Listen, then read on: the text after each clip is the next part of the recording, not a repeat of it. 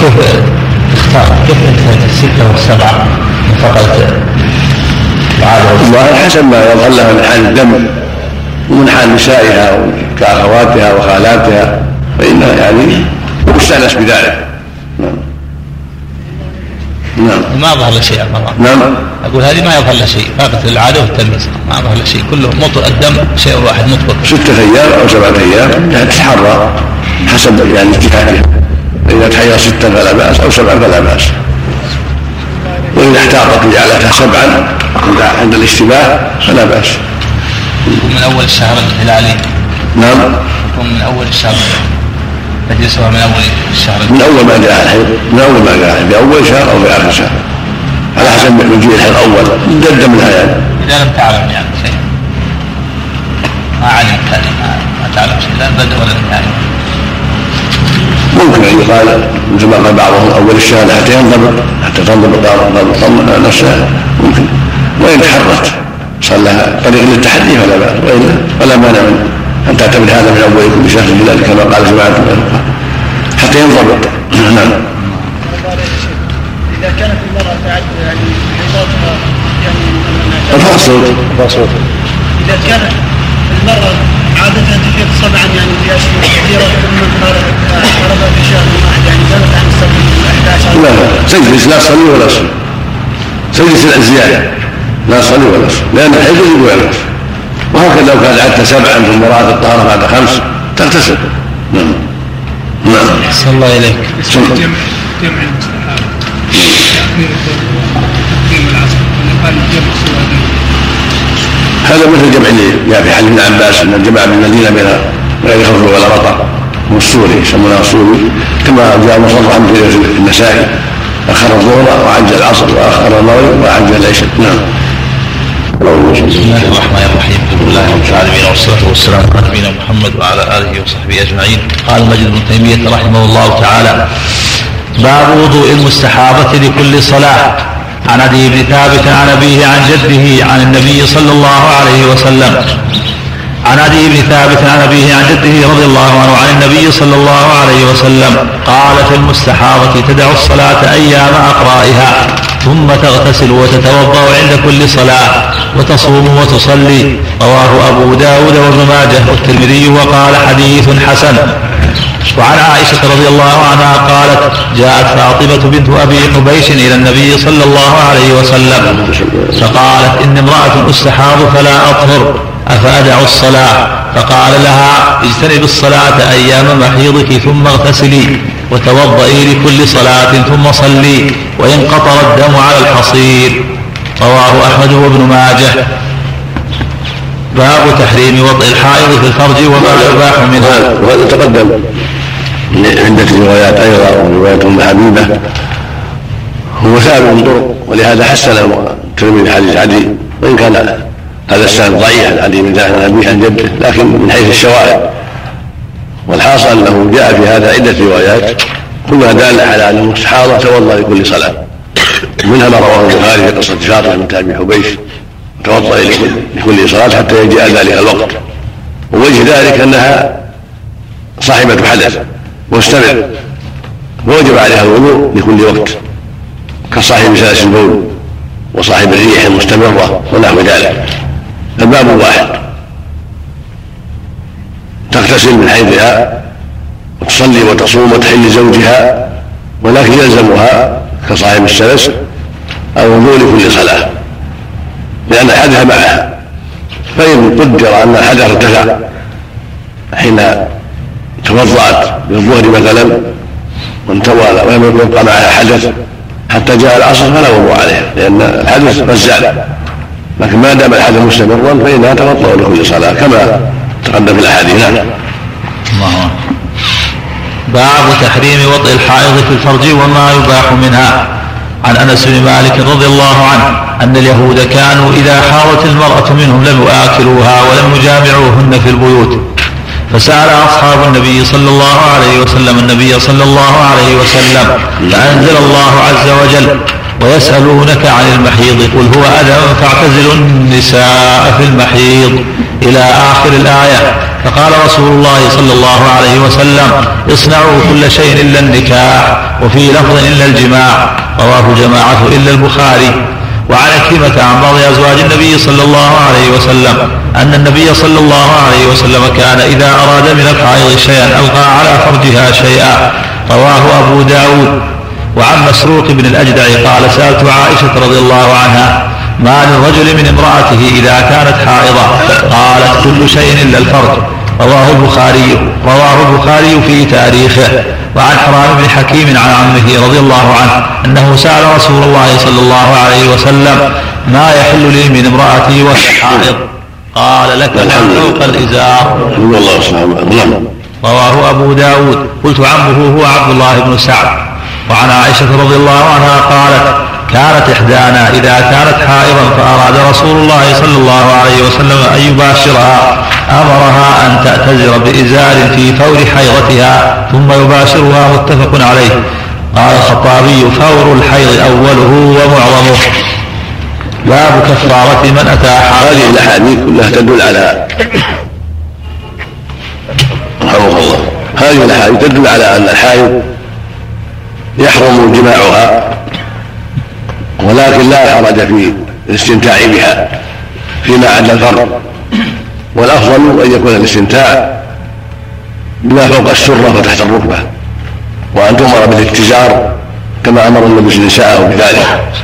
هذا هو الأفضل أن يكون استمتاعه بما فوق الازار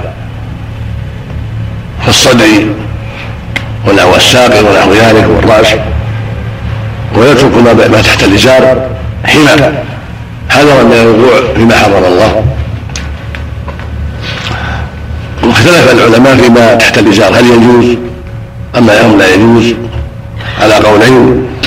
والاصح أنه يجوز لكن تركه افضل وأن يستمتع بما فوق الازار كما فعله النبي صلى الله عليه وسلم في الأغلب. وعلى هذا يكون للحائض ثلاث حالات.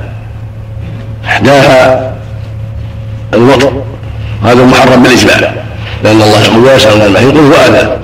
فاعتزلوا النساء في المحيض ولا تقربونها حتى يطهرن فيحرم وضعها وهكذا النفساء بالإجماع. حتى تطهر.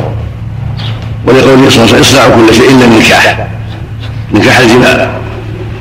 الحال الثاني ما فوق الازار هذا حلال بالإجماع. وان يتمتع بها في راسها وصدرها ونحو ذلك. لا بأس. الحال الثالث ما تحت الإزار ما بين السرة والركبة. هذا محل الخلاف. والأرجح أنه لا حرج لا حرج في ذلك أيضا. ولكن تركه أفضل. يكره لئلا يقع فيما حرم الله فيكون استمتاعه بما فوق الإزار هو الحيطة وهو الأفضل. ويدل على الجواز قول الله كل شيء إلا النكاح مع الآثار الأخرى هذا يدل على أن يجوز أن يستمتع بفخذها وتحت سرتها لم يجامع إنما محرم الجماع فقط. ولكن ترك هذا هو الأفضل. احتياطا وبعدا عن أسباب الوقوع فيما حرم الله سبحانه وتعالى. نعم. وإذا كان من وراء الثوب استمتاعه ما بين السرة إلى الركبة ما يضر. ما وراء الثوب. ما يضر. لكن ليس له جماع. نعم. ما في كراهة يعني فيها. ما لا لا شيء لا. لأن الستر حاضر أو الستر حاصل نعم. باب كفارة من أتى حائضا عن ابن عباس رضي الله عنهما عن النبي صلى الله عليه وسلم في الذي يأتي امرأته وهي حائض. يتصدق بدينار أو بنصف دينار. رواه الخمسة وقال أبو داود هكذا الرواية الصحيحة. قال بدينار أو بنصف دينار. وفي لفظ الترمذي إذا كان دما أحمر فدينار وإن كان دما أصفر فنصف دينار. وفي رواية لأحمد أن النبي صلى الله عليه وسلم جعل في الحائض تصاب دينارا فإن أصابها وقد أدبر الدم عنها ولم تغتسل فنصف دينار. وكل ذلك عن النبي صلى الله عليه وسلم وفيه تنبيه على تحريم الوطء قبل الغسل. هذا أيضا محل خلاف عن أهل العلم الجمهور على أن الحديث فيه ضعف في نوع اضطراب. فقالوا لا يجب فيه كفاره وقول الجمهور وانما يحرم الجماع فقط. فمن فعل فعليه التوبة والاستغفار يكفي. وقال آخرون بل يجب أن يكفر. لأن الحديث لا بأس به. والصواب رواية من روى دينار أو نصف دينار مطلقا من غير تفصيل الحديث وهو رواية أحمد والاربعه وحديث سنده جيد صحيح. ومن رفع حج على من لم يرفع. ومن حفظ حج على من لم يحفظ. وهذا هو الأقرب والأظهر دليلا قد نصره ابن القيم رحمه الله وبين أنه موافق للنقل والعقل جميعا. إنه موافق للنقل والقياس.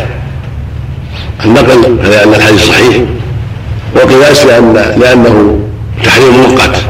تحريم مؤقت فأشبه تحريم الجماع في رمضان. تحريم المراهقه الحاصل انه موافق للنقل الذي انه صحيح من جهه النقل صحيح من جهه القياس على الوضع في رمضان بخلاف الوضع في الدبر فانه محرم دائما لا كفاره فيه والدينار مثقال من الذهب وهو في في العملة اليوم أربعة أسباع جنيه يعني اليوم ديناران إلا ربع من السعود والعصملي الرملي ديناران إلا ربع فإذا وطئ وجب عليه أربعة أسباع دينار أو سبعان أو نصف دينار هذا هو الأرجح مع التوبة والاستغفار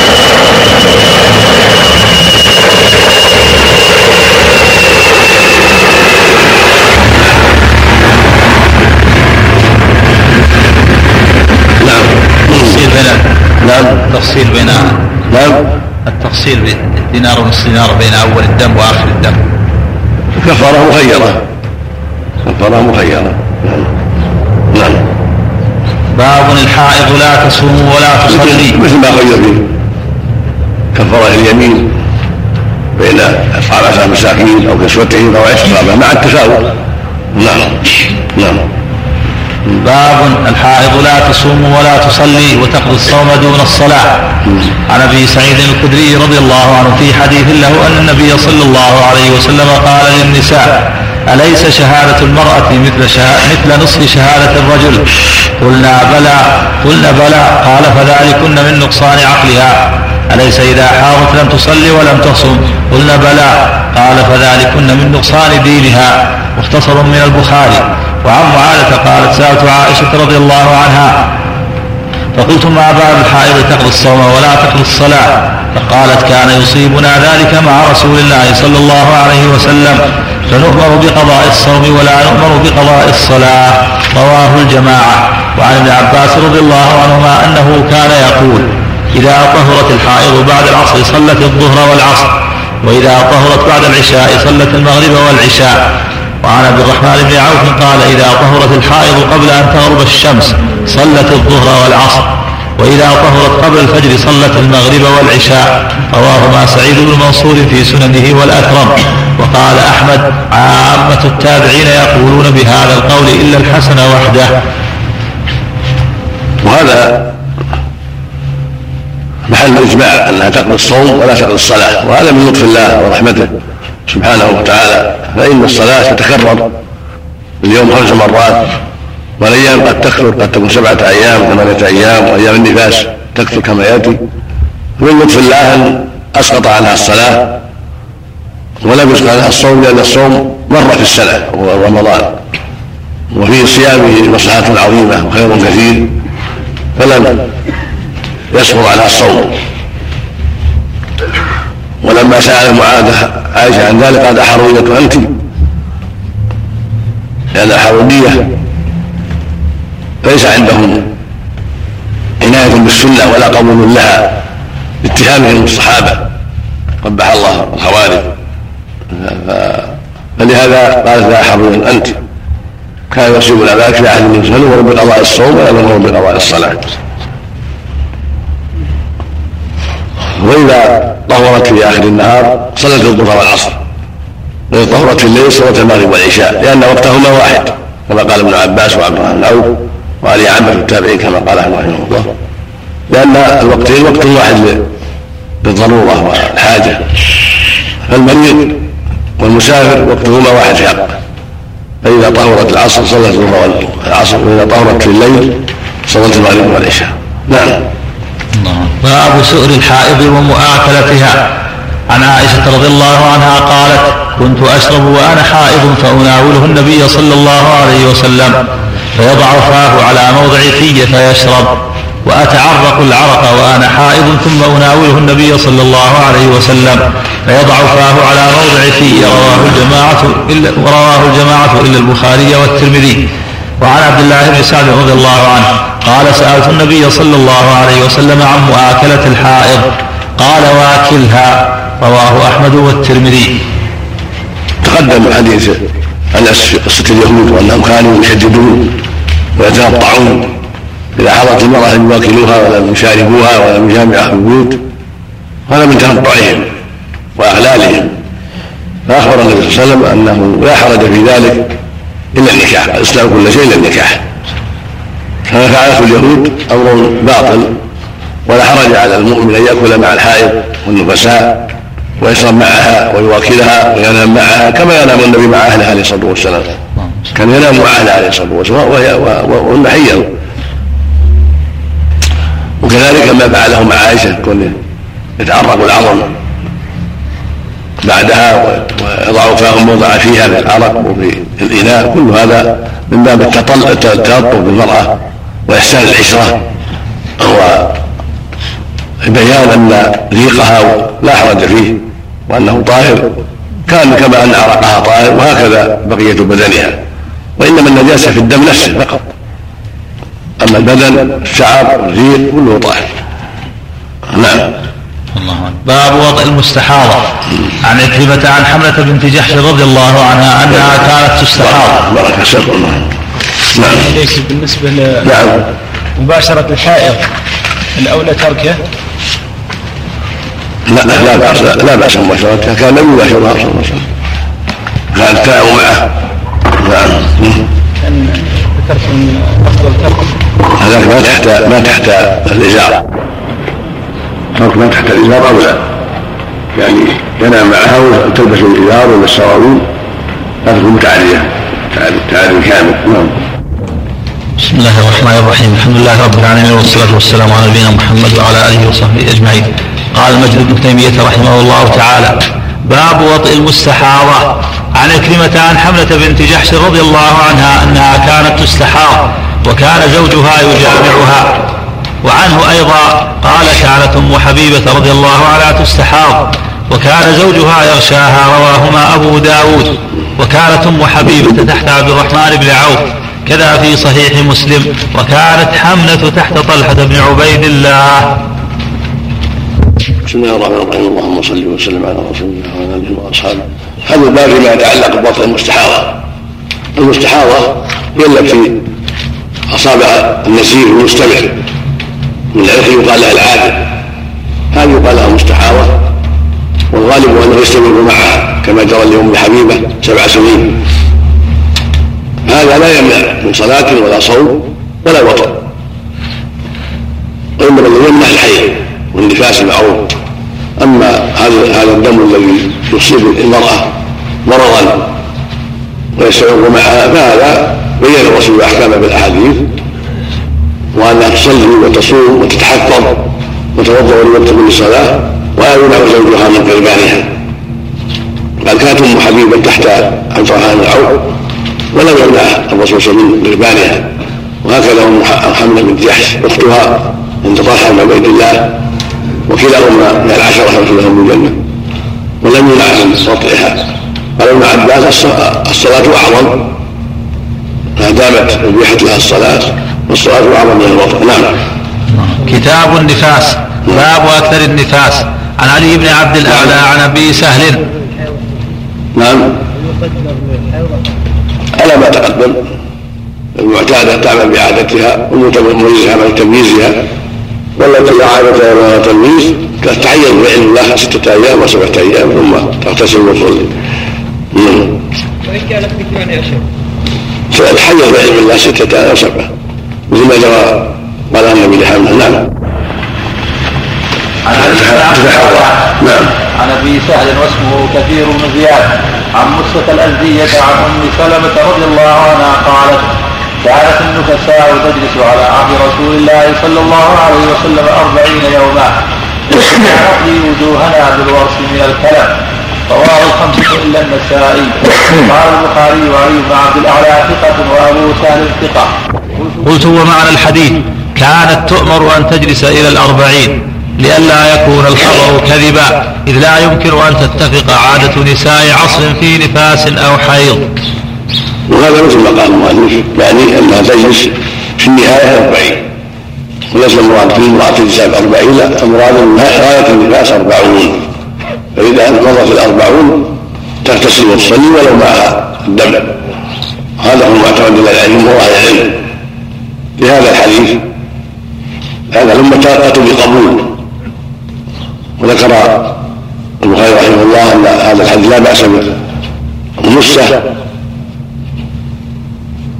روى عنها أبو سهل المذكور كثير بن زياد وروى عنها الحكم بن عتيبة. وليس لها سوى هذا الحديث. وتلقاه الأمة عنها بالقبول سكت عليه أبو داود وغيره. هذا مما تلقاه أهل العلم وعملوا به في أمر النفاس. قال بعضهم خمسين وبعضهم ستين يوما. ولكن العمل بهذا الحديث أولى من أقوال لا, لا أساس لها لكن لو طهرت قبل الأربعين فإنها تغتسل وتصلي وتصوم. فلو كما لو طهرت عشرين أو أو لثلاثين أو أقل أو أكثر فإنها تغتسل وتصلي. كالحائض إذا كانت عادتها سبعا أو ثمانا. رحمك الله. ثم طهرت أقل من ذلك تغتسل وتصلي.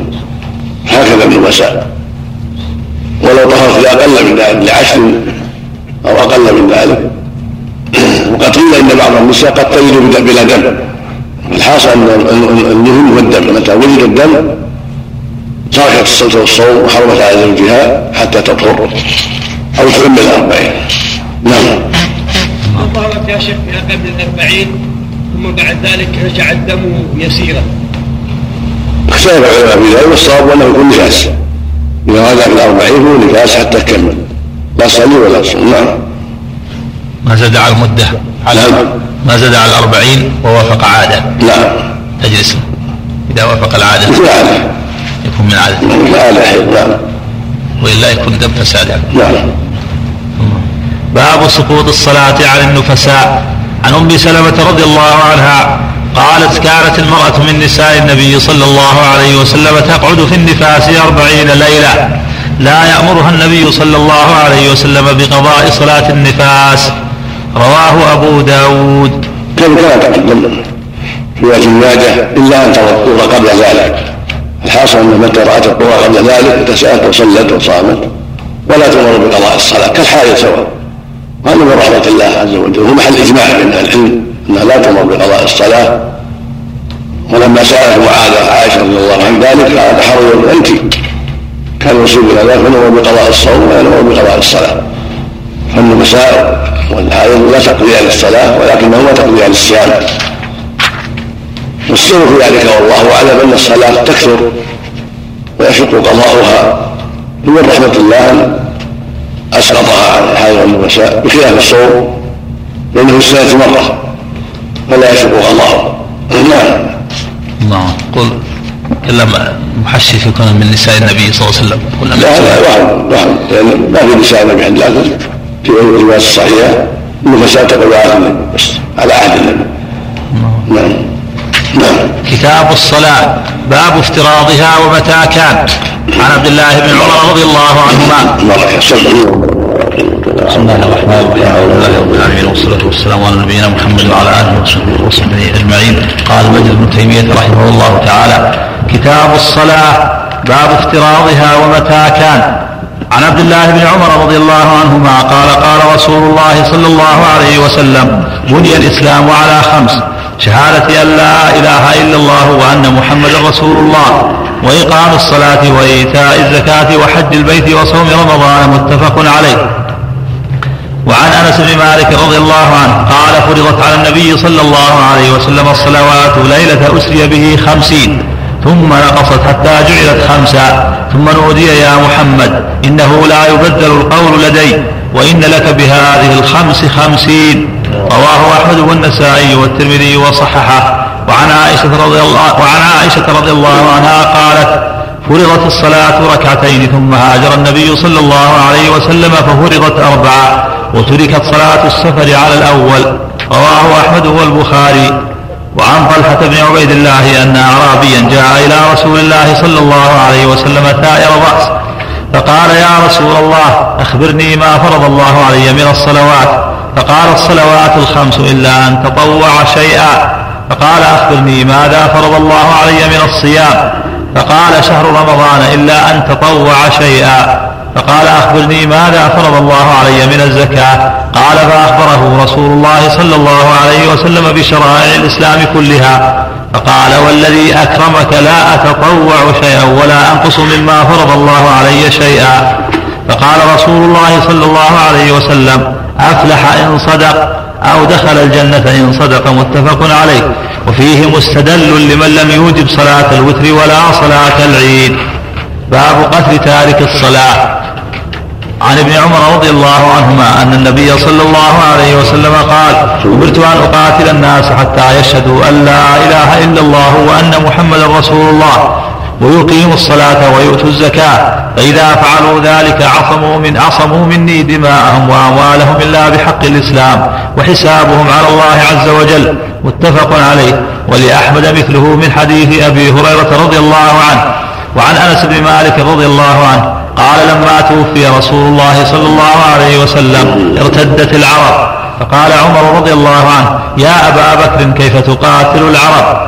فقال أبو بكر رضي الله عنه إنما قال رسول الله صلى الله عليه وسلم أمرت أن أقاتل الناس حتى يشهدوا أن لا إله إلا الله وأني رسول الله ويقيموا الصلاة ويؤتوا الزكاة رواه النسائي.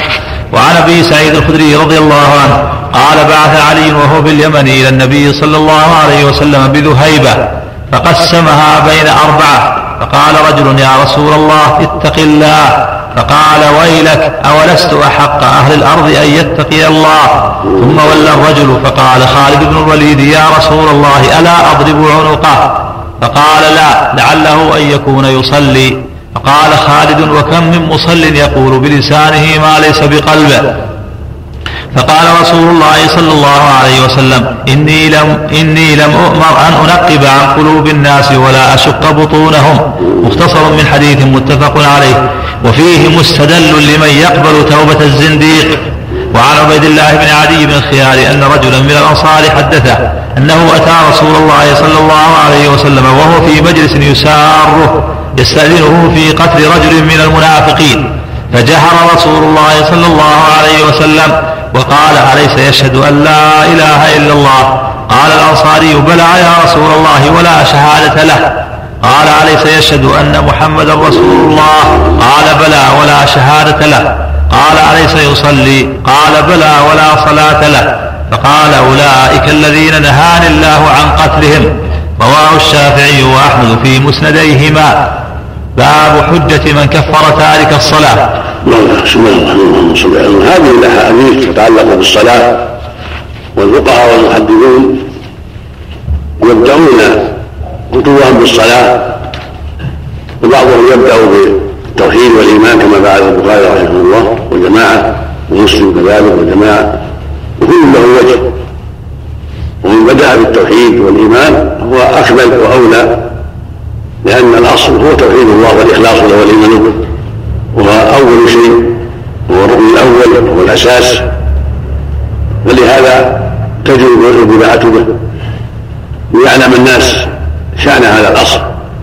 ولأنه لا إسلام ولا إيمان ولا صلاة ولا غير ذلك إلا بعد سلامة الأصل بعد التوحيد والإخلاص والإيمان.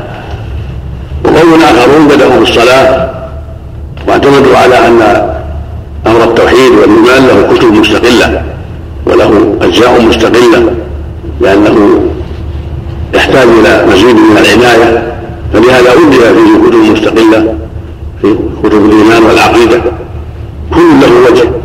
لكن من جمع بين هذا وهذا جعل في كتابه جميع الأركان يكون أكمل وأولى كما فعل البخاري ومسلم وجماعة آخرون. والمؤلف سلك المسلك الثاني فبدا بالصلاة وقدم الطهارة لانها شرطها جري على عدد كثير من الفقهاء المحدثين الذين بدأوا بالطهارة والصلاة. والصلاة هي أعظم الأركان وأهم الأركان بعد الشهادتين بعد الركن الأول. ولهذا بدأ بها العلماء بعد العقيدة. في الحديث هذا الذي ذكره المؤلف حديث عمر صلى الله عليه وسلم بني الإسلام على خمس شهادة أن لا إله إلا الله وأن محمدا رسول الله وإقام الصلاة وإيتاء الزكاة وصوم رمضان في البيت. هذا الحديث الصحيح فيه بيان الأركان الخمسة. وفي أكثر الروايات تقديم الصلاة على الحج. وفي بعضها تقديم الحج على الصيام والصواب تقديم الصيام على الحج. لأن الحج فرض أخيرا والصيام فرض قبله. وأعظم الأركان الشهادتان. ومضمونهما توحيد الله والإيمان به. والشهادة بأنه يستحق العبادة سبحانه وتعالى وأنه رب العالمين. والإيمان بكل ما أخبر به سبحانه. وبكل ما جاءت به الرسل على الإطلاق. ومنهم الشهادة بأن محمد رسول الله عليه الصلاة والسلام. ثم بذلك يدخل في الإسلام. ويؤمر بالصلاة وغيرها. والصلاة هي أعظم العمود وأكبر الفرائض بعد الشهادتين ثم يليها الزكاة ثم الصيام ثم الحج. فهذه أركان الإسلام الخمسة الظاهرة وأما أركان الدين الباطنة المتعلقة بالقلب فهي ستة. الإيمان بالله وملائكته وكتبه ورسله واليوم الآخر وبغير خيره وشده هذه أركان الإيمان وأسس الإسلام المتعلقة بالقلب. فلا إيمان إلا بالإسلام ولا إسلام إلا بالإيمان. فهما متلازمان. ولكن المعول على الظاهر. ومن ادعى حصول الباطل صدق وليس هذا إلينا بل إلى الله سبحانه وتعالى. ومن صدق هو المؤمن ومن كان كاذبا هو المنافق المعروف الذي يقول بلسانه ويظهر ويظهر باعماله ما ليس في قلبه. ومن جمع بينهما هو المؤمن حقا. ومن ومن أظهر الإسلام وفقد منه الإيمان بالباطل فهذا حكم حكم المنافقين. وليس للناس إلا الظاهر كما قال النبي صلى الله عليه وسلم. اللي نمر ان يرتب عن قلوب الناس ولا يشق بطونهم وليس للمسلمين إلا الظاهر. ومن أظهر الإسلام واعمال الإسلام ودخل مع المسلم في دينه فأمر قلبه إلى الله عز وجل. ثم تظاهر من قلبه ومن أعماله ما يدل على نفاقه وردته عمل معامله المرتدين بقتله. بعد الاستتاب هم لم يفعلوا شيء وجدت عليه احكام الإسلام الظاهره وامره فيما بينه وبين الله إلى الله سبحانه وتعالى. وهذا الحديث الثاني في بيان إسراء النبي إسراء الله بالنبي صلى الله عليه وسلم وفرض الصلاة عليه وأنه فرض عليه الصلاة الخمس خمسين أولا ثم جعلها خمسا سبحانه. فهي خمس في الفريضة وهي خمسون في الأجر. وهذا من فضل الله سبحانه وتعالى. اما من حافظ عليها وأدى حقها كتب الله له اجر الخمسين الحسنه بعشر امثالها ودل حديث عائشة على أن هذا كان في مكة أنه في مكة قبل الهجرة. في اخر في آخر مدته صلى الله عليه وسلم في مكة. كان قبل ذلك يدعو إلى توحيد الله والإيمان به. لم عليه صلاته ولا غيرها. ثم فرض الله عليه الصلاة والزكاة. ثم بقيه الأعمال بقيه من الدين في المدينة عليه الصلاة والسلام. وفي حديث طلحة الدلاله على على عبيد الله التيمي احد العشر ويغفر لهم الجنه يدل على على أن الله فرض الصلوات وشرائع الإسلام على المسلمين وما سوى ذلك هو تطوع فاركان الإسلام كان الإيمان والفرائض التي دل عليها الشرع يجب على كل مسلم يؤديها وما زاد على ذلك من التطوعات فهو مخير إن شاء أدى وإن شاء ترك ولهذا لما بين النبي صلى الله عليه وسلم لهذا الأعرابي صغير الإسلام قال هو الذي بعثك بالحق لا أزيد ولا أنقص. قال له إلا أن تتطوع إلا أن تتطوع. فدل ذلك على أن من أدى الفرائض وترك المحارم هو من الجنه وهو وهو من أصحاب اليمين وهو من الأبرار. فإن جمع بين الفرائض والمندوبات وتوسع في أنواع القرب صار من المقربين ومن السابقين. وصار من الطبقات العليا في الايمان وهذا فضل الله يؤمن من يشاء سبحانه وتعالى. وأما ما أشار المؤلف ما يتعلق بصلاة العيد وأن فيه متمسك لم يراها فرضا فهو محل نظر لأن الرسول أخبر في ما فرض على كل فرد. وصلاة العيد فرض على الجماعة لا على الأفراد. وليست على الناس كلهم إنما هي على المقيمين لا على البادية. فلها شأن اخر ودلت الأدلة الأخرى على فرضيتها على الصحيح وانها فرض على أهل البلدان والقرى يصلونها. فليست داخله في حديث طلحة بن عبيد الله وهكذا صلاه الجنازه جاءت جاء فرضها بعد ذلك وهذا من فضل الله على اموات المسلمين ان يصلى عليهم ويتعلم اما قتله فدلت الأدلة على قتل تارك الصلاة. وانه يقتل اذا تركها استتاب فإن تاب والا قتل يقول الله عز وجل فإن تابوا واقاموا الصلاة وآتوا الزكاة فخلوا سبيلهم ودل على أن من لم يصل لا يخلى سبيله. والتكاثرت الاحاديث في هذا. يقول الرسول صلى الله عليه وسلم عمر قلت ان يقاتل الناس حتى يشهدوا أن لا إله إلا الله واني رسول الله ويقيموا الصلاة ويؤتوا الزكاة. فإذا إذا أصلوا من دماءهم وأولى بحق الإسلام. حديث التكليف عن قتل المصلين حديث ذكرها المؤلف حديث المرتدين والصديق لما قاتل العرب لما ارتدوا احتجوا بهذا الحديث وبحديث الله بحقها قال الصلاة من حق لا إله إلا الله والله لو قاتل مرة أولى الصلاة والزكاة فالاحاديث الوارده في هذا متكاثره دالة على عظم شأن الصلاة وان تركها يوجب القتل. وصاحبها بين أمرين؟ تركها جاحدا لوجوبها كفر بإجماع المسلمين. من جحد وجوبها أو أو جحد وجوب الزكاة أو الصيام أو الحج أو غيرها مما هو معلوم الدين بالضرورة كفر إجماعا. أما إن كان تركها تهاونا وكسلا ويعلم أنها واجبه وأنها فرض هذا محل خلاف بين أهل العلم. من رآه يقتل حدا عاصيا كالزاني ونحوه من رآه ردة وكفرا لأنها ليست مثل غيرها وهذا قول أصح وأرجح أن من تركها تهاونا وقتل على ذلك يقتل مرتدا لا يفسر ولا يصلى عليه ولا يقتل مع المسلمين ولا يقتل المسلمون بل ماله يكون بيت المال وأدلة هذا القول كثيرة جدا من القرآن والسنة من السنة قوله تعالى فإن تابوا وأقاموا الصلاة وآتوا فيشملهم الدين دل على من لم يقم الصلاة ليس بأخذ الدين وليس بمسلم هكذا يقول صلى الله عليه وسلم العدل بين من الصلاة ومن تركها فقد كفر. رواه أهل السنن والإمام أحمد بن صحيح. هكذا قول بين الرجل ومن يقول ترك الصلاة كما يأتي رواه مسلم. فهذا القول هو الاصح هو الأصح هو الأصح كما يأتي بيان العلم إن شاء الله.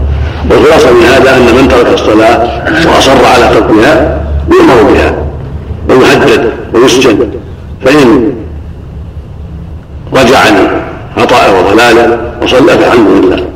وان لم يرجع واستمر ثلاثة أيام قتل هذا هو الاولى والافضل كما فعل عمر وغيره ثلاث ستة ثلاث أيام. لأن قد يكون الشبهة قد يكون هناك رواه احد قد يكون هناك سبب الثلاثه فيها سعه فان تاب إلى قتل نسال الله السلام نسال الله العافيه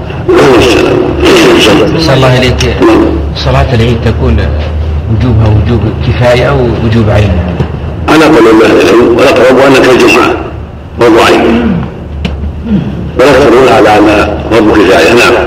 شيخ زوال نعم. صلاة العيدين فرض على الفرض قال به الشيخ نعم. أقول قال به شيخ الإسلام ما وجه دليله؟ كالجمعه كالجمعه لأن الرسول أمر بها عليه الصلاة والسلام. وهي فرض فرض العام. الذي أمر بها حتى النساء. أمر الله بالخروج قال وقد قال كل من يريد النساء لك له الوجه من حتى المعطيه أمر بها حتى النساء يخرجن هذا ما يؤكد على يؤكد وجوبها وانها الجمعه بما فيها من جمع المسلمين وسماع الذكرى والموعظه وهي مرتان في السنة عيد عيد الاضحى والفطر ولها مزيه عظيمه ولها اثر في اصلاح مجتمع المسلمين نعم هذا القول يعيدها اذا فاتته نعم على هذا القول نعم يلزم الاعاده نعم يعيدها اياميه يعيدها أربعا أم يعيدها اثنين؟ يمكن يمكن نعم لا تقريبا كفر الصلاة الزكاة لا تحريم ان شاء الله الكتاب الذي بعدها نعم هذا هو هذا هو الاولى ولو قتل قبل ذلك لا لا حرج لكن الأولى والافضل كما قال عمر من ذلك ثلاثة أيام نعم. شيخ نعم. قبل المعراج ولا فرضية الركعتين؟ نعم. فرضية الركعتين قبل المعراج ولا بعد بعد قبل الهجرة هي ركعتان والمغيرة لما هاجر النبي صلى الله عليه وسلم جاءت أربعا. وكسرت الصغور ركعتين. المعراج في مكة هجرة في مكة ليلة الإسراء ليلة المعراج ركعتين ثم تمت بعد الهجرة إلى المدينة نعم. يا شيخ إذا مات شخص وهو لا يصلي ويجي إلى الإمام وأراد أن يصلي عليه ثم قام طالب علم ونصحه أن لا يصلي عليه. يكون مصيبا؟ إذا شهد شاهدا لا يكفي واحد إذا شهد شاهدا أنه لا يصلي لا يصلى عليه. نسأل الله العافية.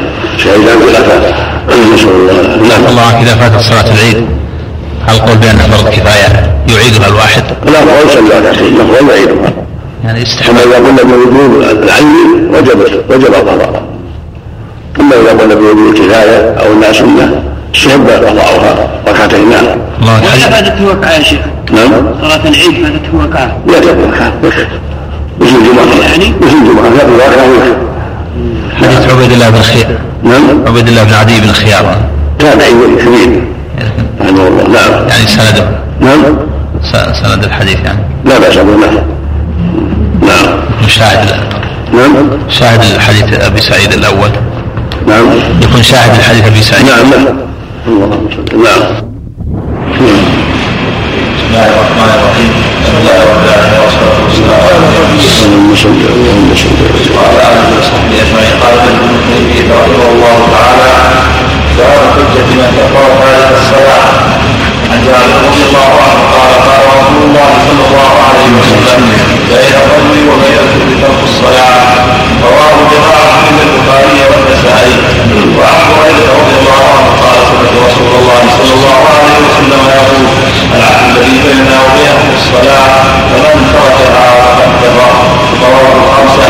وعن عبد الله بن شقيق العقيلي قال كان أصحاب رسول الله صلى الله عليه وسلم لا يرون شيئا من الاعمال فهو غير الصلاه رواه الترمذي وعن عبد الله بن العاص رضي الله عنهما عن النبي صلى الله عليه وسلم انه ذكر الصلاه يوما فقال من حافظ عليها كانت نورا وضحاها ونجاه يوم القيامه ومن لم يحافظ عليها لا تكن له نورا ولا نهارا ولا يوم القيامه مع قارون وفرعون وهامان وابي بن خلف احمد وهذه قسم وسلم هذه الاحاديث الاربعه حديث الثلاثه والاثر عن عبد الله شقيق كلها تدل على صحه قول من قال بكفر تارك الصلاه لانها واضحه في ذلك حديث جابر في صحيح مسلم بين الرجل وبين الكفر والشرك ترك الصلاه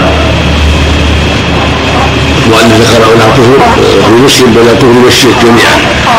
والشرك والكفر إذا عرف انصرف إلى الشرك الأكبر والكفر الأكبر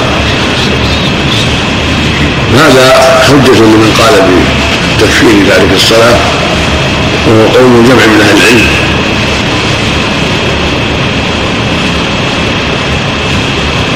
وكذلك حديث بريدة بن الحصين الأسلمي رضي الله عنه أن النبي صلى الله عليه وسلم قال العدل بينه وبينهم الصلاة فمن تركها فقد كفر. أخرج ابن معاذ وأهل السنن بإسناد صحيح. وهكذا حديث عبد الله بن عمرو بن العاص رضي الله عنهما. أن النبي صلى الله عليه وسلم قال من ترك الصلاة من حافظ على كان له نورا وبرهانا ونجاة يوم القيامة الله في فضلها وأن من حافظ عليها كان له نورا وبرهانا ونجاة يوم القيامة. والمحافظة عليها من أسباب الفوز بالجنة والنجاة من النار. كما قال عز وجل والذين هم على صلاتهم يحافظون أولئك في جنات يكرمون لا ترفع والذين هم على صلواتهم يحافظون أولئك هم الوارثون. الآية ثم قال من لم يحافظ على ان يكون له نور ولا برهان ولا نجاة. فسيرى مع فرعون وهامان وقارون وغيرهم قد هذا. وعيد عظيم يدل على كفر سالكها وقع هنا لم يكن له لم تكن له نورا ولا برهانا والذي نذكره في رواية مسلم في رواية مسلم لم يكن له نور. بالياء لم يكن. بالياء ورفع النور. لم يكن له نور ولا برهان ولا نجاة. وهذا أظهر في الوعيد وابين في كفره لأنه لما لم يحافظ عليها لم يقع له نور ولا برهان لأنه فاته هذا الخير العظيم.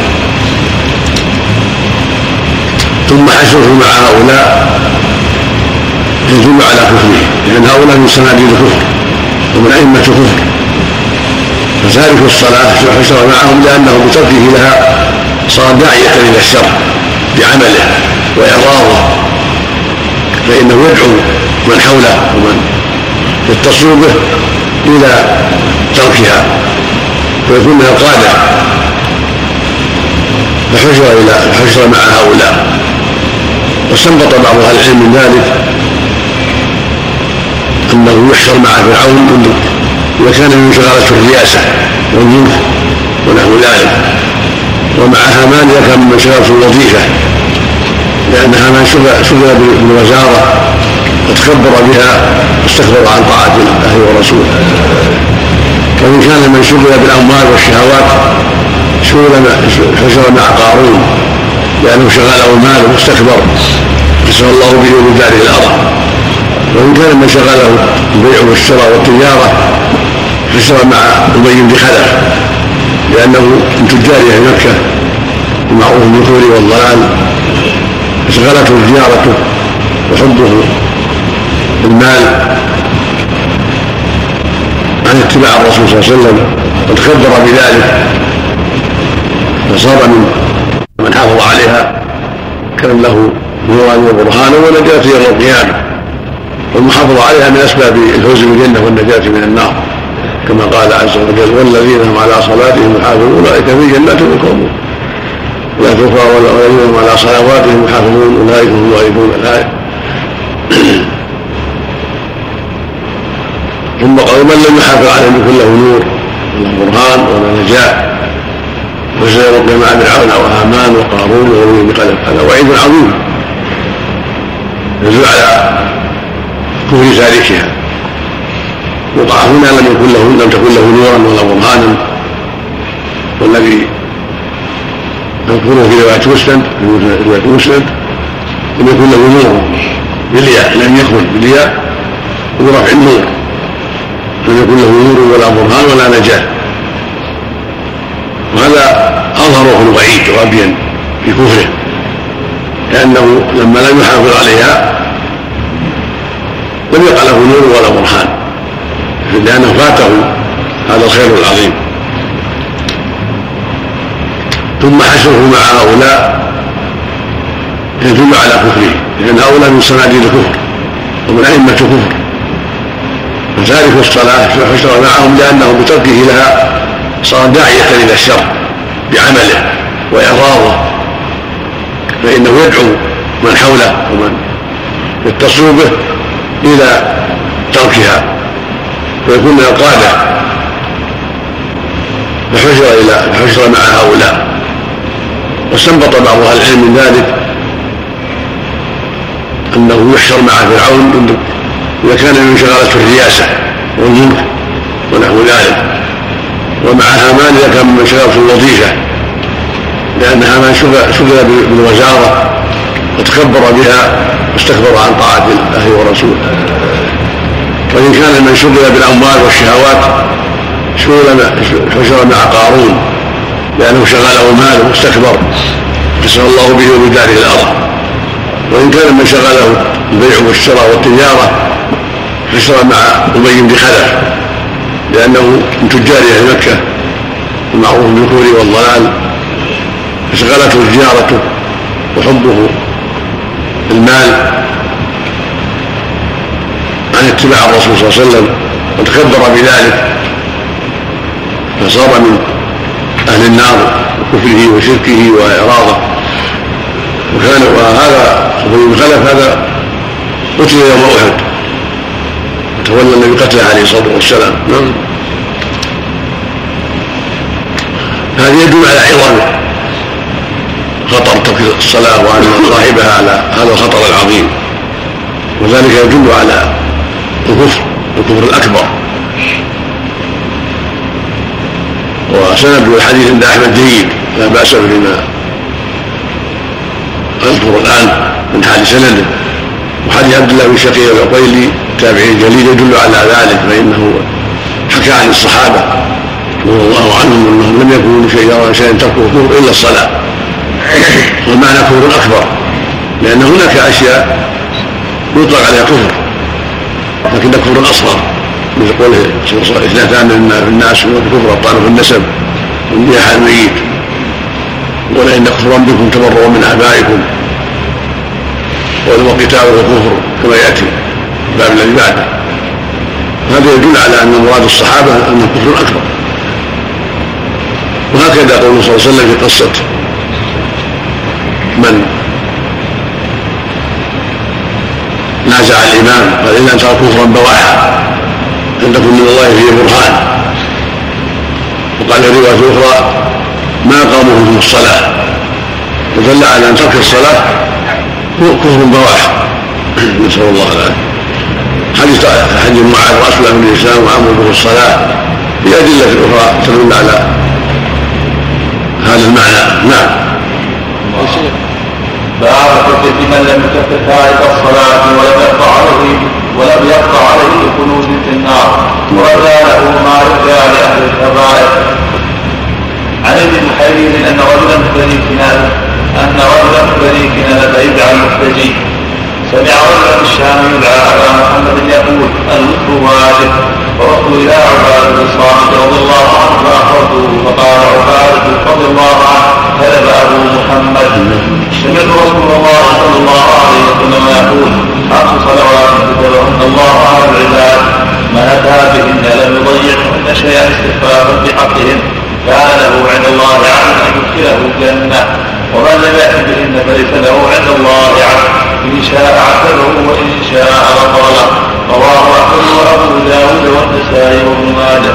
وقال فيه ومن جاء بهن قد انتقص منهن شيئا استخفافا بحقهن وعن ابي هريره رضي الله عنه قال سمعت رسول الله صلى الله عليه وسلم يقول إن أول ما يحاسب به العبد يوم القيامه الصلاة المكتوبة فإن أتمها وإن انظروا هل له من تطوع فإن كان له تطوع كفرت الفريضه من تطوع ثم يفعل بسائر الأعمال المطلوبة مثل ذلك رواه الخمسة. ويعرف هذا مذهب عمومات منها.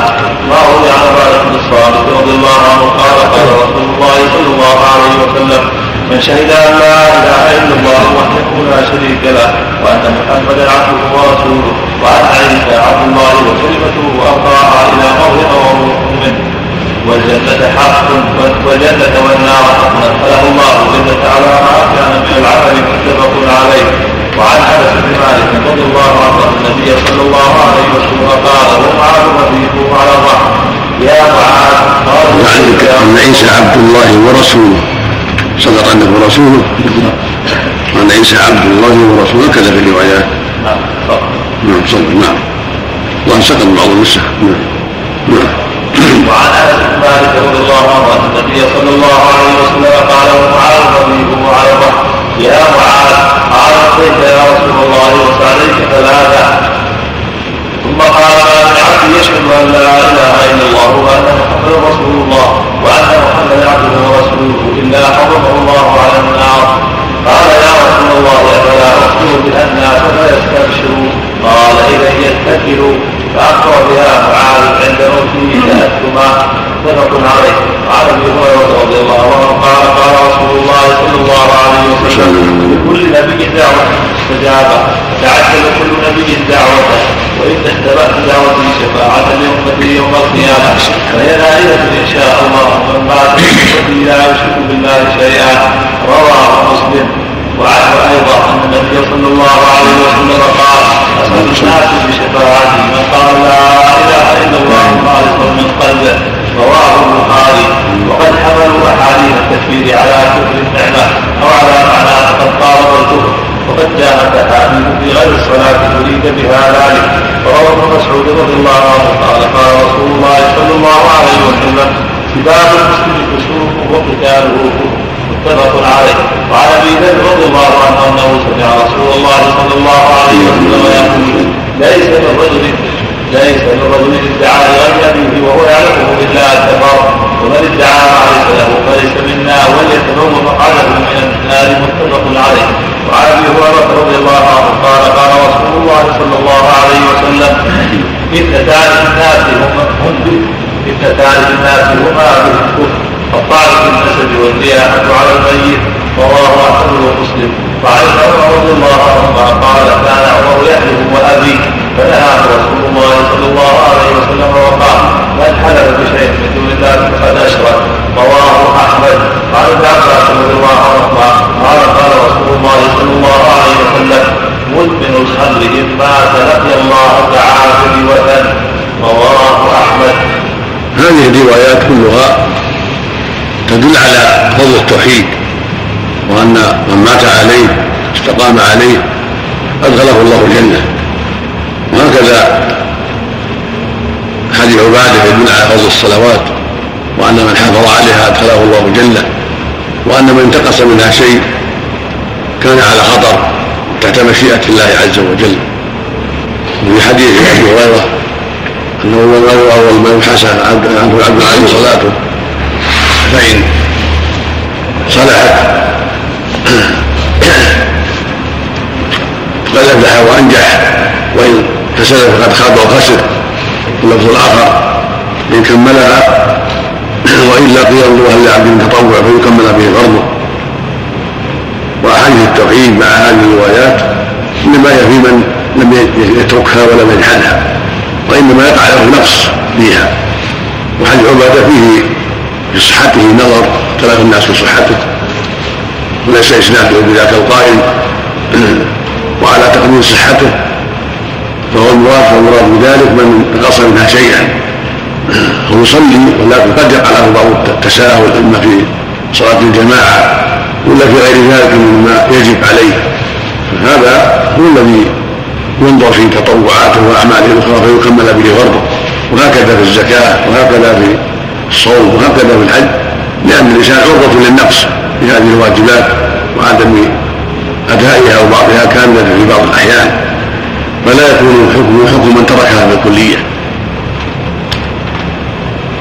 وأما حديث التوحيد فيما تقدم يمكن تدل على فضل التوحيد وأن من أتى به دخل الجنة ما لم يأتي بناقض المراد بذلك ما لم يأتي بناقض من نواقض الإسلام. أما ما أتى بناقض لم ينفعه ما جاء به من التوحيد فإن الناقض يبطله ولهذا أهل الردة لم تنفعهم شهادة أن لا إله إلا الله وأن محمد رسول لما منعوا الزكاة وقاتلوا دونها وبعضهم شك في نبوة محمد صلى الله عليه وسلم فكفر بذلك. وبعضهم ترك الصلاة المقصود أن أن الشهادتين إنما تنفعان من قالها إذا لم يأتي بناقض من نواقض الإسلام. فإذا قرأ الصلاة هذا وإذا سب الدين هذا ناقض. وإذا استهزأ بالدين صار ناقض. وهكذا لو جحد وجوبها ولو صلى. أو جحد وجوبها أو وجوب الزكاة أو وجوب رمضان أو وجوب الحج مع الاستطاعة كفر ولو أتى بالشهادتين ففضل التوحيد وكون صاحبه من أهل الجنة. في حق من لم يأتي بناقض من نواقض الإسلام. أما إن أتى بالمعاصي فهو تحت مشيئة. إذا أتى بالتوحيد مع المعاصي فهو تحت مشيئة الله. وهو الداخل في قوله صلى الله عليه وسلم وإن اختلفت دعوتي شفاعة لأمتي يوم القيامة. فهي نائلة إن شاء الله. من مات من أمتي لا يشرك لا يشرك بالله شيئا. وهكذا الحديث الثاني أسد الناس بشفاعة من قال لا إله إلا خالصا من قلبه. فله المعاصي تحت مشيئة الله. وهم داخل في الشفاعة شفاعة النبي صلى الله عليه وسلم وشفاعة المؤمنين وشفاعة الأبرار وشفاعة الملائكة. ومنهم من لا تعمه الشفاعة ويبقى في النار حتى يخرجه الله منها برحمته سبحانه وتعالى. كما في الحديث الصحيح قال أن يقول الله عز وجل شفاعة شفاعة الأنبياء وشفاعة الملائكة وشفاعة المؤمنين. ولم يبقى إلا رحمة أرحم الراحمين. ويخرج الله قوما من النار قد انتحشوا. لم يعملوا خيرا قط إلا أنهم كانوا يقولون لا إله إلا الله. هذا شيء لا هؤلاء لم لم تعمهم الشفاعة شفاعة الناس.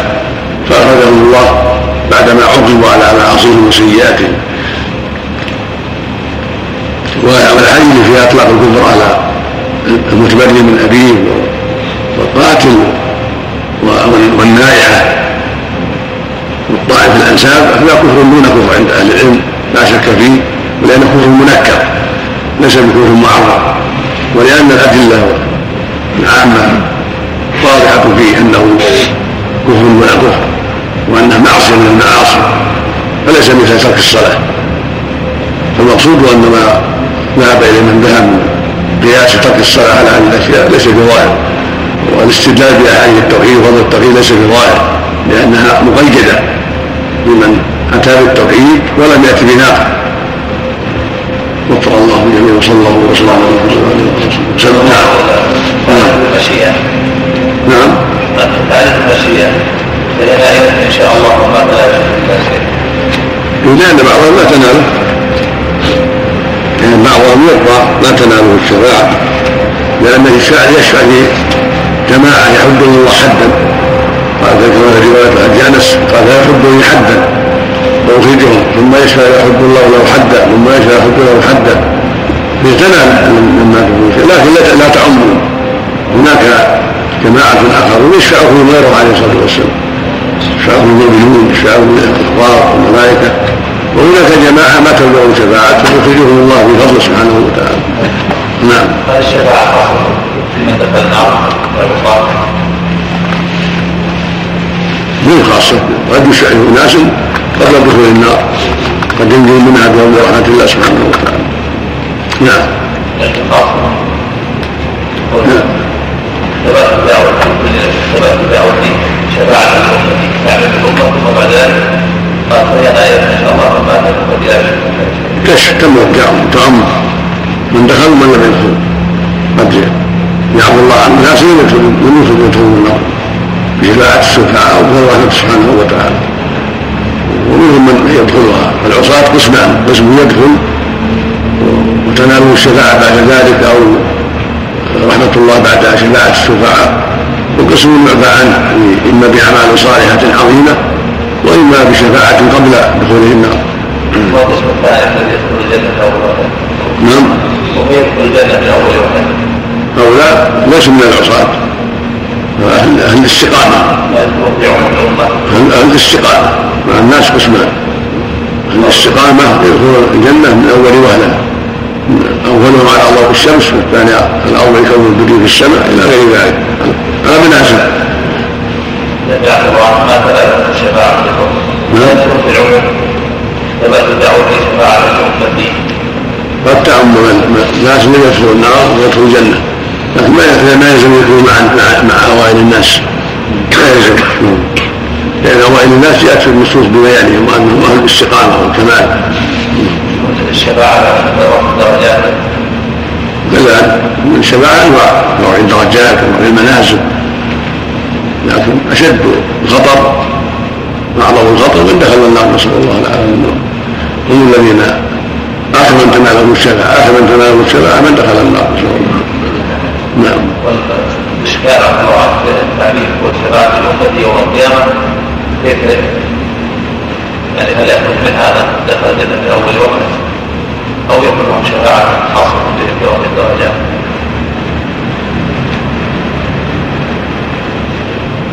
أهل الجنة أنفسهم لا يدخلون إلا بشفاعته. أهل الجنة أنفسهم إنما تفتح لهم الجنة بشفاعته عليه الصلاة والسلام. لكن محل النظر والخلاف. هم أهل المعاصي هم بيننا وبين المعتزلة والخوارج. هم هم أنكروها. المعتزلة والخوارج ومن سار على نهجهم كالإمامية وأشباههم. وأما دخول أهل الجنة الجنة بشفاعته هذا معروف في الأحاديث الصحيحة وليس فيه شفاء وليس فيه خلاف. تارك الصلاة يا شيخ. تنفسخ زوجته أو تفسخ منه؟ إذا على الخلاف من قال انه إنه ارتد بذلك ينفسخ النكاح. إذا خرجت من العدة ولم يرجع ولم يتب فرق بينهم يعني عن طريق الحاكم نعم إن شاء الله. طريق الحاكم إن شاء الله.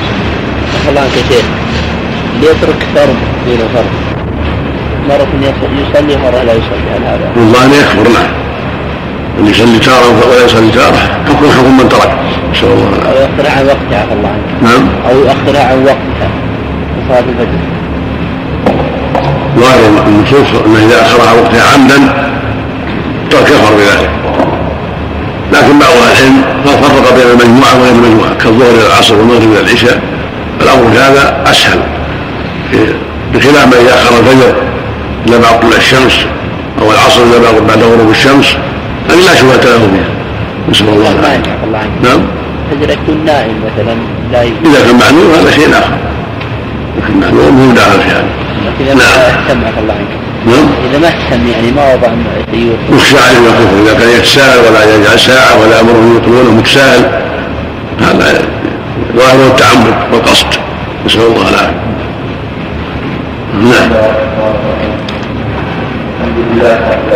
مشاكل خطيره نسال الله ولا سيما في هذا العصر. نسال الله العافيه نعم السلام عليكم. السلام. أخبار الخير لي سؤال. أنا دخلت في صلاة الغداة ركعتي الغداة قبل صلاة الفجر ثم توبت الصلاة وقد صليت ركعة.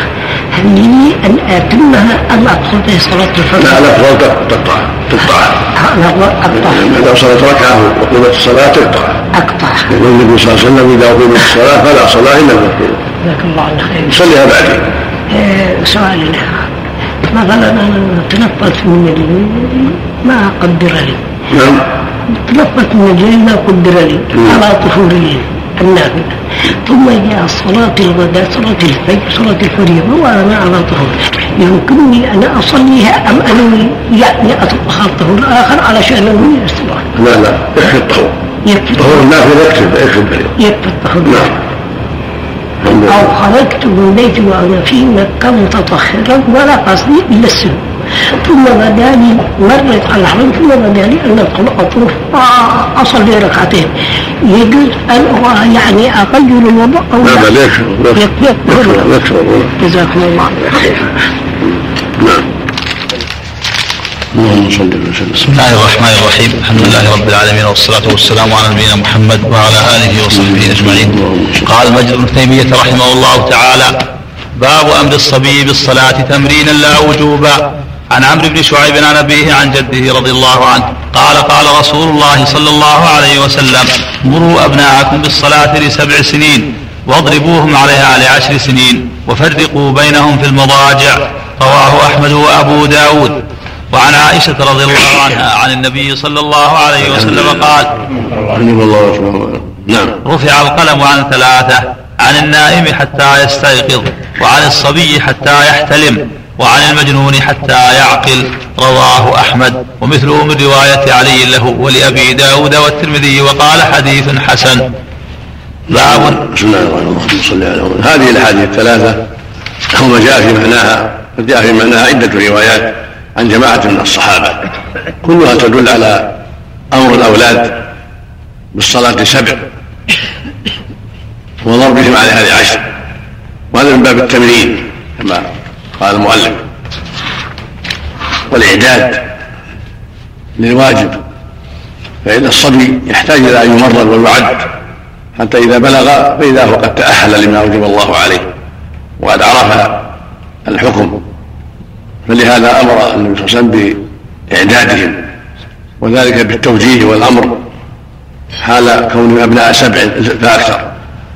فإذا بلغوا عشرا ضربوا على ذلك إذا تخلفوا ليتمرنوا على العبادة وليعرفوا عظمة هذه الصلاة وليعتادوها ويكونوا من أهلها قبل أن تفرض عليهم. لأنهم إذا بلغوا عشرا فقد قاربوا الاحتلام قد راهقوا. كثير من الصبيان يبلغ في الحادي عشر والثاني عشر والثالث عشر بالاحتلام أو بالإنبات فإن لم يبلغ بذلك بلغ بإكمال خمسة عشر في السن فيمرن ويوجه إلى الخير الذكر والأنثى. فما دام دون عشر يمرن بالكلام توجيه فإذا بلغ عشرا وضرب ضربا غير مبرح يعينه على أداء الواجب ويبعده عن التساهل.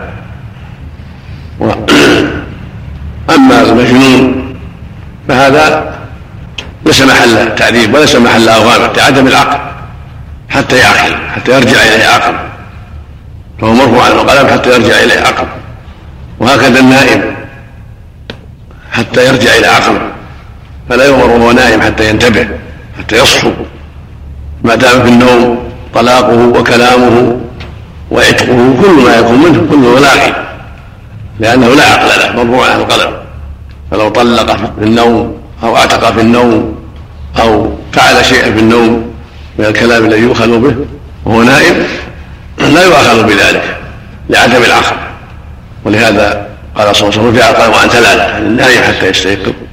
الصغير حتى يبلغ والمجنون حتى يعقل. وهذا من رحمة الله سبحانه وتعالى وإحسانه إلى عباده إن العبد. إنما كلف بهذا العقل الذي يميز به بين الحق والباطل والخير والشر والهدى والضلال فإذا ضاع هذا العقل بالجنون سقط عنه التكليف. وهكذا إذا نام فترى منه في النوم شيء لم يؤخذ به في النوم لعدم العقل. والصغير لما كان ضعيف العقل لم يستكمل العقل سقط عنه سقطت عنه الواجبات حتى يبلغ لكن يمرن ويوجه. فإذا بلغ وجبت عليه الصلوات والصيام والحج مع الاستطاعة وغير ذلك. إلا ما يتعلق بالمال هذا يتعلق بالمال وإن كان غير بالغ كالنفقة عليه من ماله وكالنفقة على أقاربه وكإكرام الضيف وما أشبه ذلك مما يتعلق بالمال. نعم. باب أن الكافر إذا أسلم لم يقض الصلاة. عن عمرو بن العاص رضي الله عنه أن النبي صلى الله عليه وسلم قال الإسلام يجب ما قبله. رواه أحمد. هكذا الكافر إذا أسلم لا يكلف بما ترك من كفر من صوم أو صلاة. فالإسلام يجب ما قبله وكان غير مكلف بها أداء وإن كان مكلفا وجوبا. لأن الصحيح كما قال الجمهور الكفار مخاطبون بفروع الشريعة فيستحقون عليها العقاب إذا ماتوا على ذلك. لكن لا يؤمرون بالأداء حتى يسلموا ولهذا لما بعث النبي صلى الله عليه وسلم مع معاذ اليمن أمره يدعوهم أول إلى توحيد الله والإيمان برسوله. قال فإذا جاءوا إلى ذلك فادعوهم إلى الصلاة وهكذا.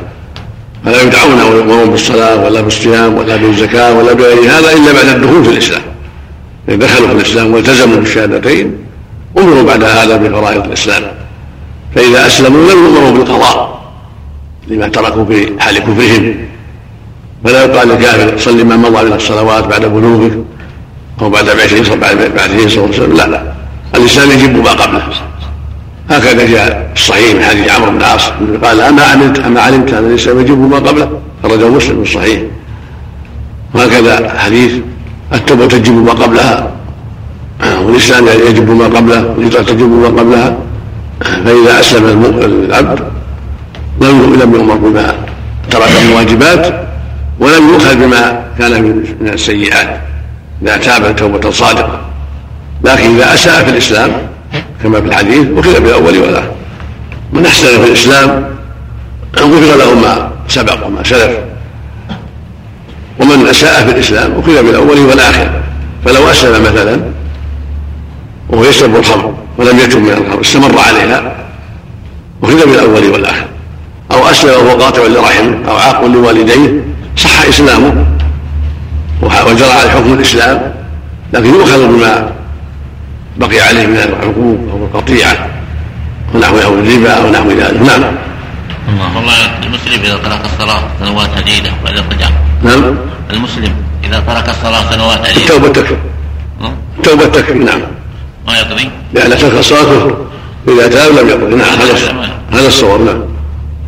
أبواب المواقيت. باب وقت الظهر. عن جابر بن عبد الله رضي الله عنهما أن النبي صلى الله عليه وسلم جاءه جبريل عليه السلام فقال له قم فصله. فصلى الظهر حين زالت الشمس.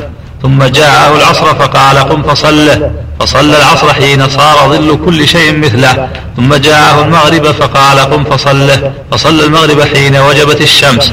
ثم جاءه العشاء فقال قم فصله فصلى العشاء حين غاب الشفق. ثم جاءه الفجر فقال قم فصله فصلى الفجر حين برق الفجر أو قال سطع الفجر. ثم جاءه من الغد للظهر فقال قم فصله فصلى الظهر حين صار ظل كل شيء مثله. ثم جاءه العصر فقال قم فصله فصلى العصر حين صار ظل كل شيء مثليه. ثم جاءه المغرب وقتا واحدا لم يزل عنه. ثم جاءه العشاء حين ذهب نصف الليل أو قال ثلث الليل. فصلى العشاء. ثم جاء حين أسفر جدا. فقال قم فصله فصلى الفجر ثم قال ما بين هذين الوقتين وقت. رواه أحمد والنسائي والترمذي بنحوه. وقال البخاري هو أصح شيء في المواقيت. وللترمذي عن ابن عباس رضي الله عنهما أن النبي صلى الله عليه وسلم قال أمني جبريل عليه السلام عند البيت مرتين فذكر نحو حديث جابر رضي الله عنه إلا أنه قال فيه وصلى المرة الثانية الظهر حين صار ظل كل شيء مثله لوقت العصر بالأمس وقال ثم صلى العشاء الآخرة حين ذهب ثلث الليل وفيه ثم قال يا محمد هذا وقت الأنبياء من قبلك. والوقت فيما بين هذين الوقتين. قال الترمذي هذا حديث حسن. هذا بيان توقيت الصلوات. والله جل وعلا لما فرض الصلاة عليه صلى الله عليه وسلم أمر جبرائيل أن يوقتها له وأن يبين له مواضعها. فأمه في مكة عليه الصلاة والسلام كما جاء في حديث جابر بن عباس وفي أحاديث أخرى فصلى به اليوم الأول لأول الوقت وصلى به اليوم الثاني لآخر الوقت. في الظهر في أول الوقت لما زالت الشمس وفي اليوم الثاني حين صار كل شيء مثله بعد فعل الزوال وصلى العصر في حين صار كل شيء مثله. في اليوم الأول واليوم الثاني حين صار كل شيء مثليه. والمغرب صلى حين وجبت الشمس سقطت يعني غابت في اليومين في بعض الروايات أنه أخرها في اليوم الثاني صلى قبل أن يغيب الشفق ثم صلى العشاء كذلك لما غاب الشفق اليوم الأول. اليوم الثاني بعدما مضى ثلث الليل. وهكذا الفجر صلاها في أول الفجر وفي اليوم الثاني حين اسفر جدا. ثم بين أن الصلاة بين هذين الوقتين. وهكذا علم صلى الله عليه وسلم في المدينة. لما سأله سائل أمر بالصلاة فاقيمت في أول الوقت في اليوم الأول ثم اقيمت في آخر وقت في اليوم الثاني. ثم قال اين السائل؟ قال ها أنا؟ قال الصلاة ما بين هذين الوقتين. وكل ما ورد في الأحاديث هو من هذا الباب كله يدل على أن الصلاة لها أول واخر وأن الصلاة بين هذين الوقتين. والسنة فيها التبكير كما جاءت في روايات أخرى السنة فيها التبكير مبادرة للخير وحذرا من الشواغل مثل ما قال جل وعلا وعاجل اليك ربي لترضى. هذه بادروا بالاعمال والله يقول سابقوا سارعوا تبدر بها أول في أول الوقت بعد الأذان الوقت يتسع للوضوء يتسع لصلاه الراتبه من الظهر صلاة ما تيسر قبل العصر المغرب. وسنه وسنة النصوص ظاهره في هذا وأن المغرب لا يؤخر إلا قليلا بخلاف بقية الأوقات والعشاء تؤخر إذا لم يجتمعوا. كما تقرر في سنته في المدينة فإذا لم يجتمعوا آخرها وإن اجتمعوا قدمها والظهر إذا اشتد الحر كان يؤخرها عليه الصلاة والسلام. فإذا لم يشتد الحر بادر بها كأيام الشتاء وأيام الأوقات المناسبة عليه الصلاة والسلام. وثبت عنه أخيرا أنه أوضح أن العصر إذا اصفرت الشمس وأن وقتها يتأخر حتى تصفر الشمس. وهذا وقت الاختيار لكن لو تأخر الإنسان وصلاها بعد صور الشمس قبل أن تغيب أدرك الوقت لكن مع الإثم إذا تعمد ذلك أما إذا كان لضرورة ثم نوم أو نحوه فقد صلاها في الوقت.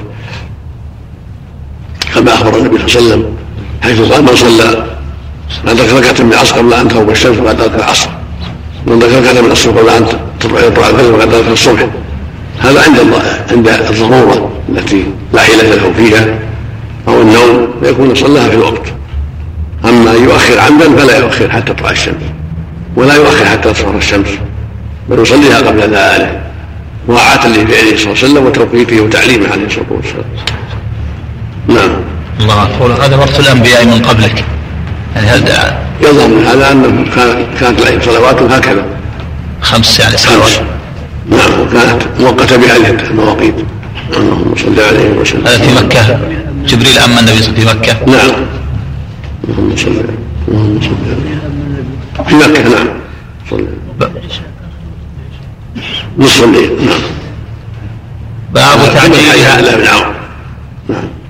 باب تعجيلها وتأخيرها في شدة وإذا صلى بعد ثلث الليل إذا توافق الناس على هذا مثل جماعة في المسجد ناسبهم هذا فلا بأس. كل ما أخره فهو أفضل. كان يستحب ويكمل العشاء عليه الصلاة والسلام. لكن إذا لم يتفقوا على هذا من المساجد المعروفة فالأفضل فيها عدم التأخير لأن الناس لهم حاجات. يوخر قليلا من العشاء ثم يصلي. نعم. الصلاة حتى تدخل الأخرى فأتى الجماعة وهم يصلون. هل يصلي التي فاتت ولا يصلي مع الجماعة؟ يروح يصلي التي فاتت بالنية على الصحيح ثم يقضي ما ما حضر. يدخل مع الجماعة يصلي بنية الفائت جاءهم يصلي العصر يصلي معهم الظهر ثم يقضي العصر. بنية الظهر حتى يرتب نعم.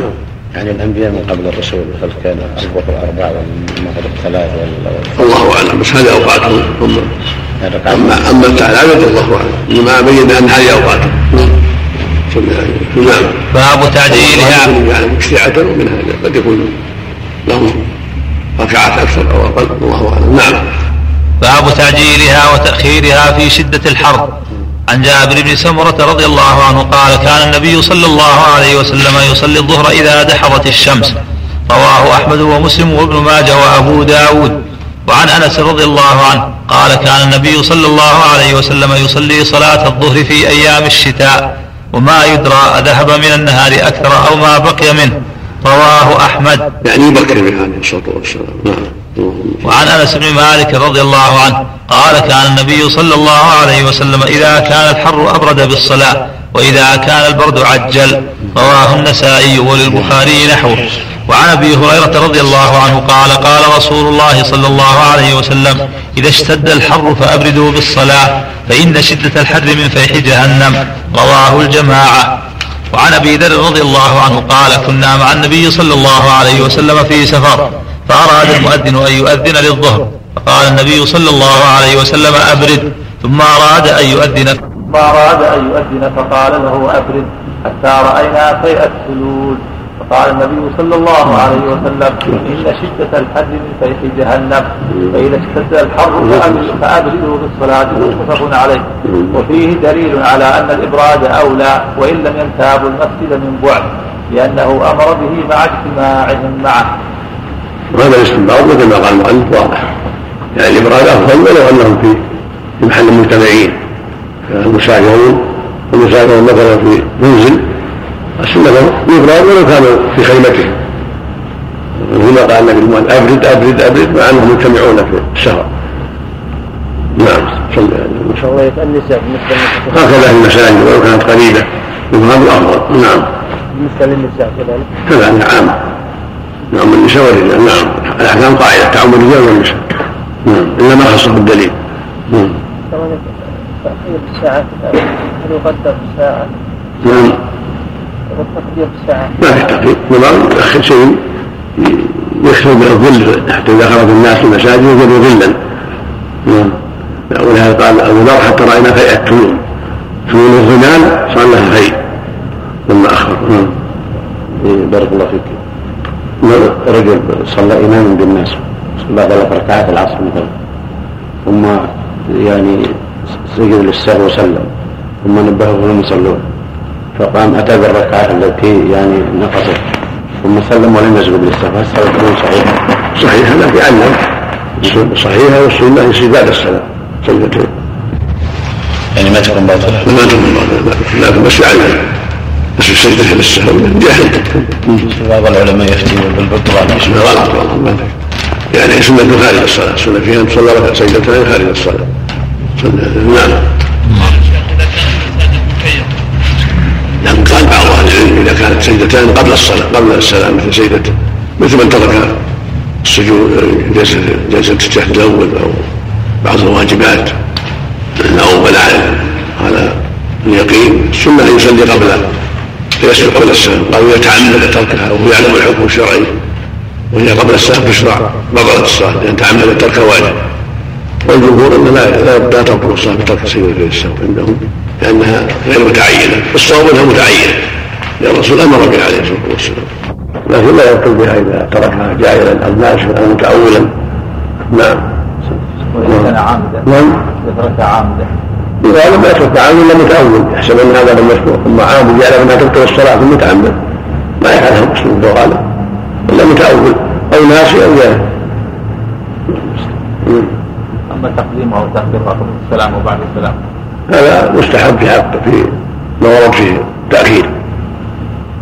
كالسلام عن نقص ركعة فأكثر أو بناء على هذا الظن. السنة فيه التأخير. أن يصلي أن يسجدها بعد السلام. نعم. باب أول وقت العصر وآخره في الاختيار والضرورة. بارك حسن نعم. ولا مخير نعم. والله حديث مدمن الخمر كعابد وثن. مر بالأمس نعم. صحيح الحديث هذا.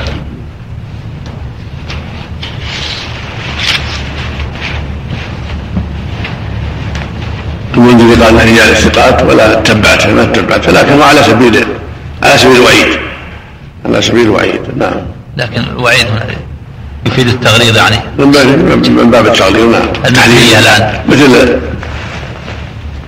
عما تصاب الخمس قال الله من تأتي الخبال ما قال عصارة أهل النار وقال عرق أهل النار قد يعفو الله عنه قد يشفع فيه الشفاء قد قد يسلم. لكن هذا وعيد إن, إن جازاه الله. تشبيه بالوثن. ما قول تعالى ومن يقتل المتعمد فجزاؤه جهنم خالدا فيها وغضب الله عليه ولعنه.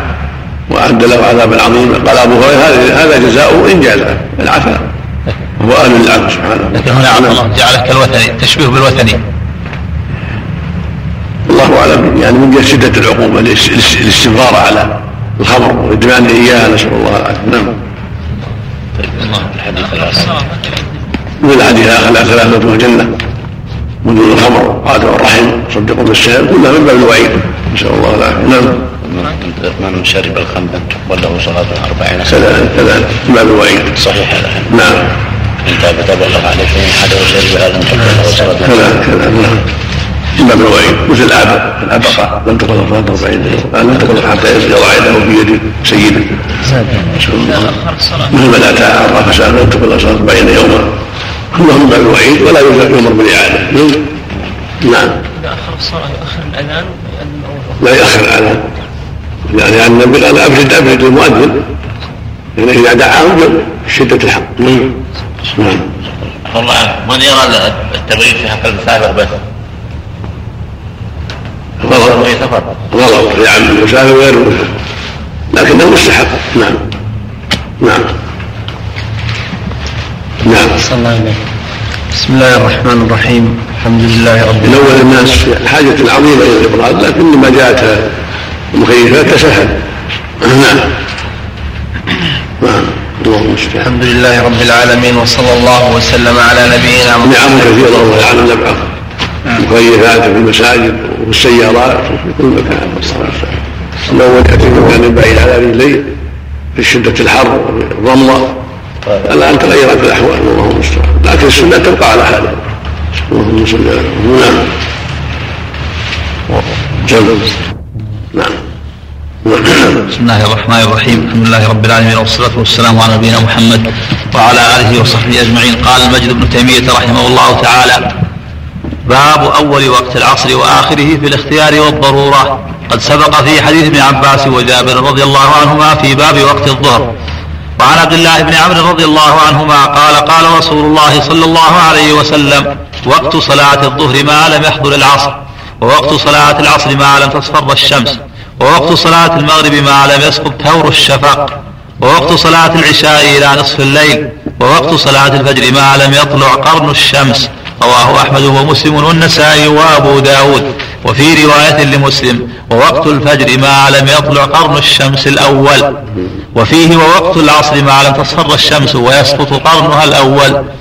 وفيه دليل على أن للمغرب وقتين وأن الشفق الحمرة وأن وقت الظهر يعاقبه وقت العصر. وأن تأخير العشاء إلى نصف الليل جائز. وعن أنس رضي الله عنه قال سمعت رسول الله صلى الله عليه وسلم يقول تلك صلاة المنافق.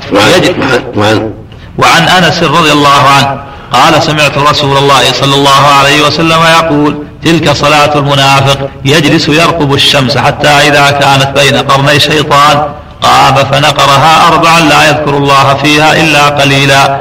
رواه الجماعة إلا البخاري وابن ماجه. وعن أبي موسى رضي الله عنه عن النبي صلى الله عليه وسلم قال وآتاه سائل يسأله عن مواقيت الصلاة فلم يرد عليه شيئا. وأمر بلالا فأقام الفجر حين حين انشق الفجر. والناس لا يكاد يعرف بعضهم بعضا. ثم أمره فأقام الظهر حين زالت الشمس. والقائل يقول انتصف النهار أو لم وكان أعلم منهم ثم أمره فأقام العصر والشمس مرتفعة ثم أمره فأقام المغرب حين وقبت الشمس ثم أمره فأقام العشاء حين غاب الشفق ثم أخر الفجر من الغد حتى انصرف منها والقائل يقول طلعت الشمس أو كادت وأخر الظهر وأخر الظهر حتى كان قريبا من وقت العصر بالأمس ثم أخر العصر فانصرف منها والقائل يقول احمرت الشمس ثم أخر المغرب حتى كان سقوط الشفق. وفي لفظ فصلى المغرب قبل أن يغيب الشفق. وأخر العشاء حتى كان ثلث الليل الأول. ثم أصبح فدعا السائل فقال الوقت فيما بين هذين. رواه أحمد ومسلم وأبو داود والنسائي. وروى الجماعة إلا البخاري نحوه من حديث بريدة الأسلمي رضي الله عنه. وهذا الحديث في إثبات الوقتين. وهذا الحديث في إثبات الوقتين للمغرب. لعل فيه وهذا الحديث فيه إثبات الوقتين للمغرب وجواز تأخير العصر ما لم تصفر الشمس. أولى من حديث جابر عليه السلام. كان فيه. وهذا الحديث في إثبات الوقتين للمغرب وجواز تأخير العصر ما لم تصفر الشمس. أولى من حديث جابر عليه السلام. أول أولى من حديث جبريل عليه السلام. لأنه كان بمكة في أول الأمر. وهذا متأخر ومتضمن زيادة فكان أولى. وفيه من العلم جواز تأخير البيان عن وقت السؤال. باب ما جاء في تعجيلها هذا في بيان وقت العصر تعجيله. وفي بيان حدود الأوقات. تقدم في حديث جابر بن عباس مات جبرائيل النبي في مكة عليه الصلاة والسلام وأنه أمه في أول وقت وفي آخره. وخصص بين هذين الوقتين. وصلى به في وقت المغرب في اليومين في أول الوقت. وهنا وضح أن المغرب له وقتان وقت حين تغيب الشمس ووقت الثاني قبل أن يغيب الشفق. وهذا الحديث الذي فيه توقيت تفاصيل التوقيت تفصيل وقت العصر إلى أن تصفر الشمس أصح من حديث ابن عباس وجابر المتقدم في إمامة جبرائيل ومتأخر أيضا فهو أصح وهو متأخر. فهو أبين وأولى بالآخر. لتأخره في المدينة ولأنه أصح أيضا فتضح بذلك أن الصلاة لها وقتان أول وآخر. فالظهر من حين تزول الشمس وآخره إلى دخول وقت العصر. والعصر كذلك حين يصير كل شيء مثله هذا أول بعد في بعد في الزوال. ثم يستمر إلى أن تصفر الشمس وليس له التأخير إلى أن تصفر الشمس. وهي ضرورة إلى أن تغيب أن تغيب الشمس. اضطر إلى ذلك. فإنه إذا صلىها في هذا الوقت وقت الصلاة صلاها في وقت لكن قد أساء في ذلك. وهكذا المغرب. إذا غاب الشمس إذا غابت الشمس هذا أوله. وله أن يؤخر حتى يصليها قبل غروب الشفق ولكن خلاف. السنة خلاف. الأفضل وهكذا العشاء إذا غاب الشفق إلى نصف الليل وما بعد نصف الليل وقت ضروره إلى طلوع الفجر. وهكذا الفجر من طلوع الفجر إلى أن تطلع الشمس والافضل فيها التبكير وإن أخر حتى أسفر فلا بأس. ولهذا صلى النبي صلى الله عليه وسلم في الوقت الثاني